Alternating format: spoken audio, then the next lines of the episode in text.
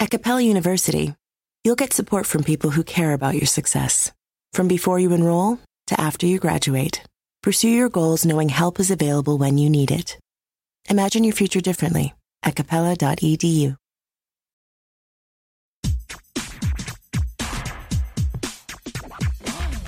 Grammar Girl here. I'm Mignon Fogarty, and you can think of me as your friendly guide to the English language. We talk about writing, history, rules, and cool stuff. Today we'll talk about the two spellings of ketchup and about how to punctuate questions.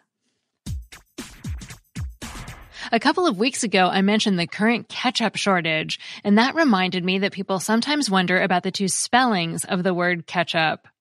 Although both spellings are correct, K-E-T-C-H-U-P, ketchup, is far and away the most common spelling. Some dictionaries do list catsup, C-A-T-S-U-P, as a variant, but the Oxford English Dictionary says that variant spelling is largely American and arose a bit later than ketchup, which came first.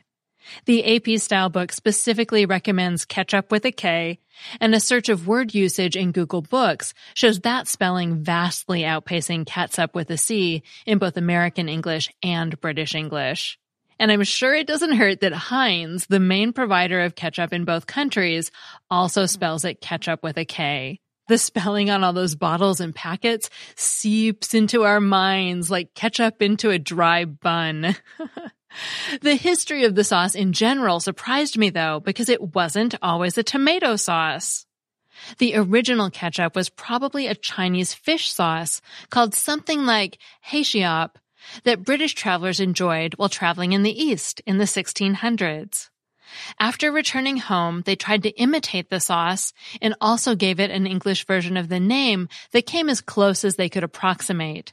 And then eventually in the 1700s and 1800s, ketchup came to be a word for many different kinds of sauces. People made walnut ketchup, oyster ketchup, and mushroom ketchup, which you can actually still buy today from a British company called Geo Watkins that was established in 1830 during this time of ketchup sauce variety.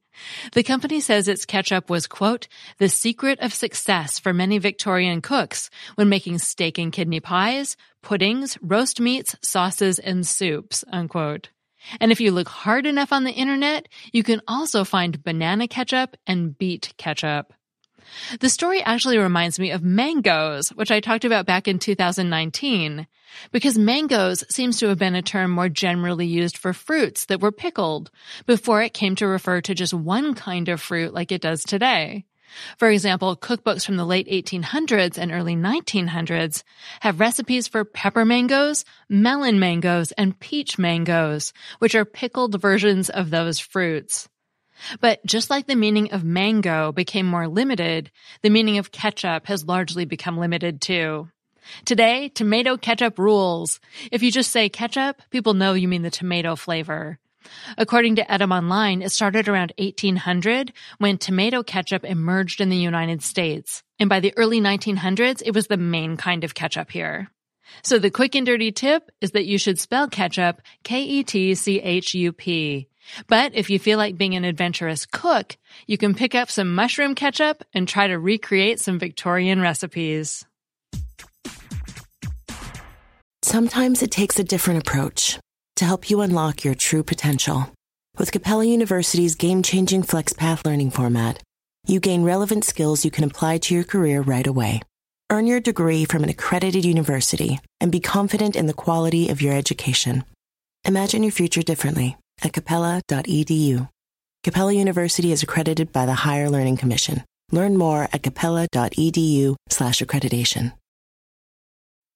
Hey, it's Mignon. If you want to do more to hone your communication skills, then check out Think Fast, Talk Smart, produced by the Stanford Graduate School of Business and hosted by my friend and Stanford lecturer, Matt Abrahams. You may remember Matt from his interview on the show back in September when he shared his top tips for becoming a better writer and speaker. Think Fast, Talk Smart is his Webby award winning podcast, which has been downloaded 41 million times and has been the number one career podcast in more than 95 countries. So you know it's worth your time. Whether you're making a wedding toast or presenting at work, strong speaking skills are critical to success in business and in life, which is why Matt sits down with experts every week to talk about the best tips to unlock your communication potential. Hear from pros like neuroscientist Andrew Huberman on how to manage speaking anxiety, speechwriter and best-selling author Dan Pink on how to take risks in your communication, and psychologist Kelly McGonigal on how to harness nervous energy to fuel powerful presentations. So what are you waiting for? Listen to Think Fast, Talk Smart every Tuesday wherever you get your podcasts or on YouTube. And tell Matt I said hi. Hey, it's Mignon. Do you need a new literary show to add to your podcast queue? Well, then you definitely want to check out Missing Pages, the chart topping and Signal Award winning podcast produced by the Podglomerate. Back for a brand new season, Missing Pages investigates the most pressing topics in the book world today, from the rise of Colleen Hoover and book bans across America to the world of ghostwriting. Not to mention, host and acclaimed literary critic Bethanne Patrick interviews some of the biggest names in the industry, like New York Times bestselling author Jodi Picoult and Publishers Weekly co-editorial director Jim Milliot. And as the Washington Post and the Guardian said, Missing Pages is a quote, must listen. And I agree. So don't miss out. Follow Missing Pages today on Apple Podcasts or wherever you're listening now.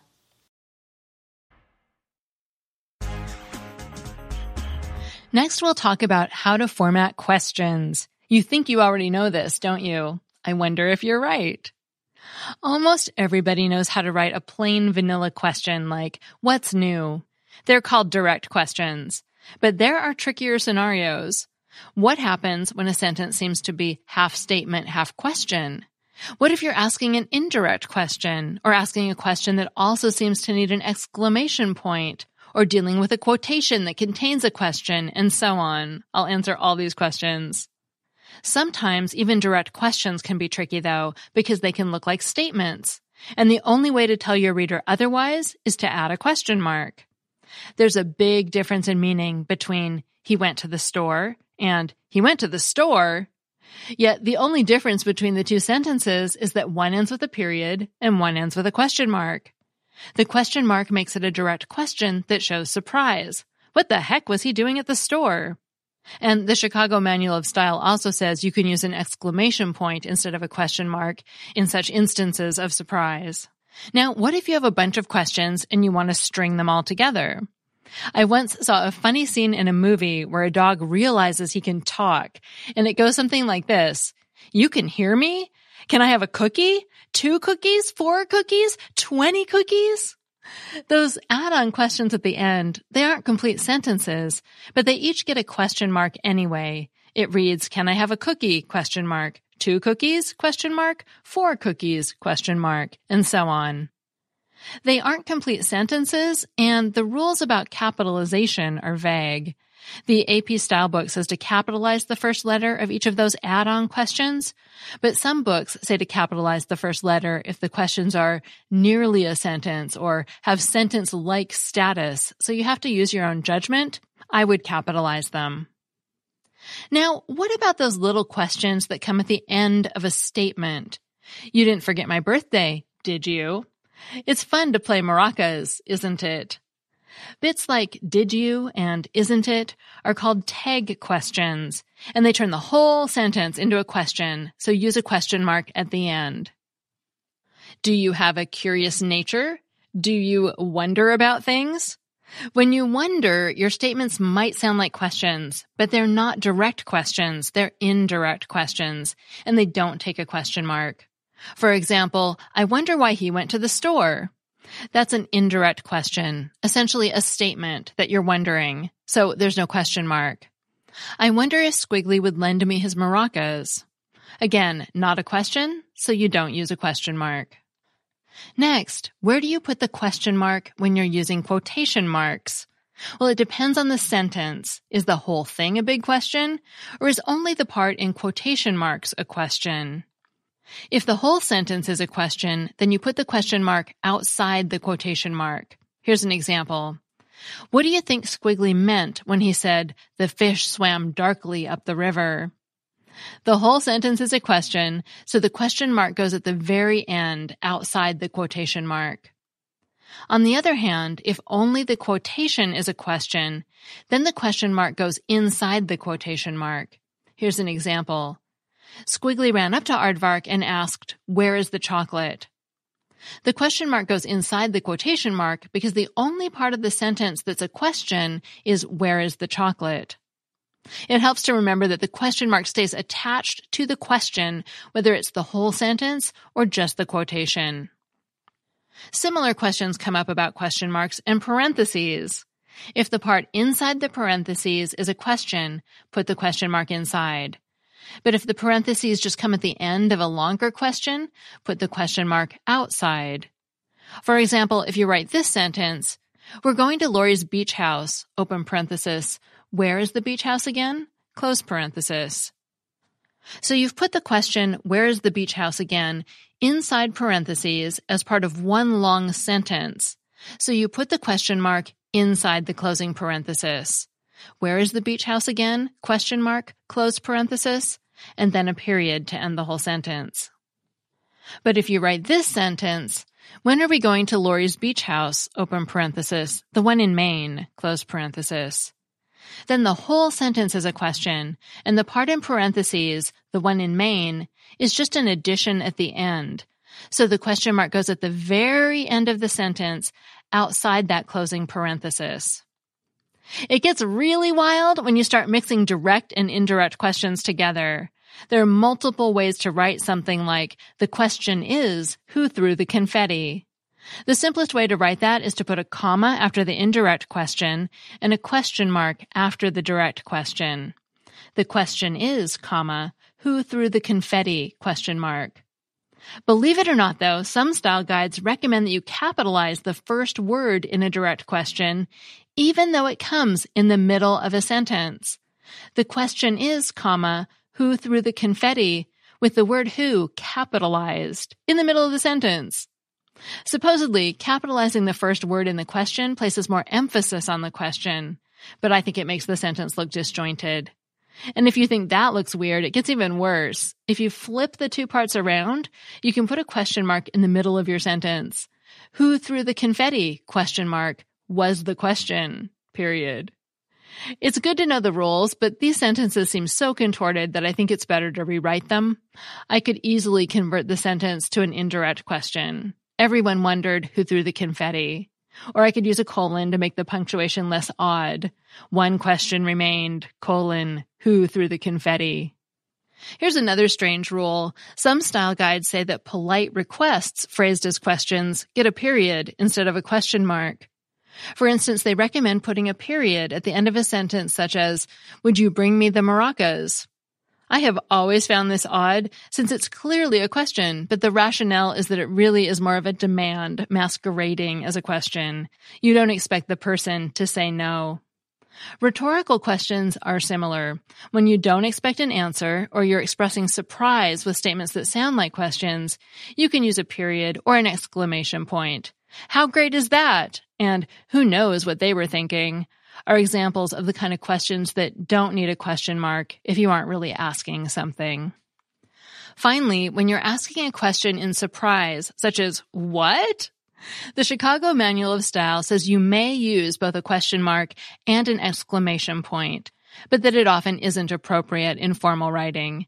Instead, pick the terminal punctuation mark that's most appropriate and use that one. Ask yourself whether your statement is more of a question or more of an outburst. I've always found that solution unsatisfactory, which is why I'm happy to see they allow the dual punctuation marks if you really need them. And I believe this is new in recent editions. And I also love an obscure punctuation mark that was designed exclusively for asking questions in a surprised manner. It's called an interrobang, and it looks like an exclamation point superimposed on a question mark. Sadly, you also shouldn't use the interrobang in formal writing, but I love it when I see people use it in email or on social media, and most word processing programs let you insert it as a special character. And on that fun note, I hope I answered most of your questions about how to punctuate questions. Finally, I have a Familect story from Betsy.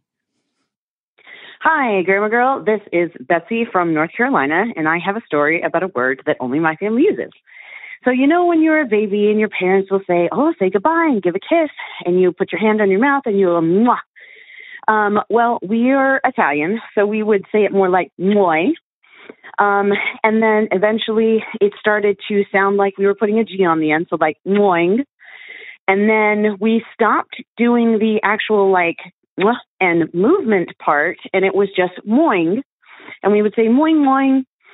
Um, and then we would started saying it a little bit faster and a little bit uh, a few more times, and it started to sound like gamoing, gamoing. so now that's our shorthand for when we're leaving and we're kissing. It's gamoing, gamoing, and that's just I. Uh, my cousin commented um, the other day. I have a big family, so we all do it. My cousin commented the other day. She was like, "Our kids are going to be so weirded out when they hear us say gamoing, gamoing, and none of their friends say that." Um, so there you go, gamoing, gamoing. That's great. Thank you, Betsy. If you want to call with your family word story, you can leave a voicemail at 83321-4GIRL and I might play it on the show. And be sure to tell me the story because that's always the best part. I'm Mignon Fogarty, better known as Grammar Girl. You can find articles that go with each podcast segment at my website, quickanddirtytips.com. And you can find me on Twitter and Facebook as Grammar Girl and on TikTok as The Real Grammar Girl.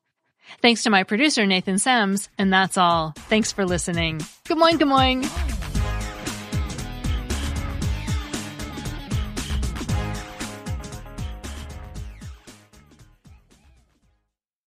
At Capella University, you'll get support from people who care about your success. From before you enroll to after you graduate, pursue your goals knowing help is available when you need it. Imagine your future differently at capella.edu. Hey, it's Mignon. If you want to do more to hone your communication skills, then check out Think Fast, Talk Smart, produced by the Stanford Graduate School of Business and hosted by my friend and Stanford lecturer, Matt Abrahams. You may remember Matt from his interview on the show back in September when he shared his top tips for becoming a better writer and speaker. Think Fast, Talk Smart is his Webby award winning podcast which has been downloaded 41 million times and has been the number one career podcast in more than 95 countries. So you know it's worth your time. Whether you're making a wedding toast or presenting at work, strong speaking skills are critical to success in business and in life, which is why Matt sits down with experts every week to talk about the best tips to unlock your communication potential. Hear from pros like neuroscientist Andrew Huberman on how to manage speaking anxiety, speechwriter and best-selling author Dan Pink on how to take risks in your communication, and psychologist Kelly McGonigal on how to harness nervous energy to fuel powerful presentations. So what are you waiting for? Listen to Think Fast, Talk Smart every Tuesday wherever you get your podcasts or on YouTube. And tell Matt I said hi.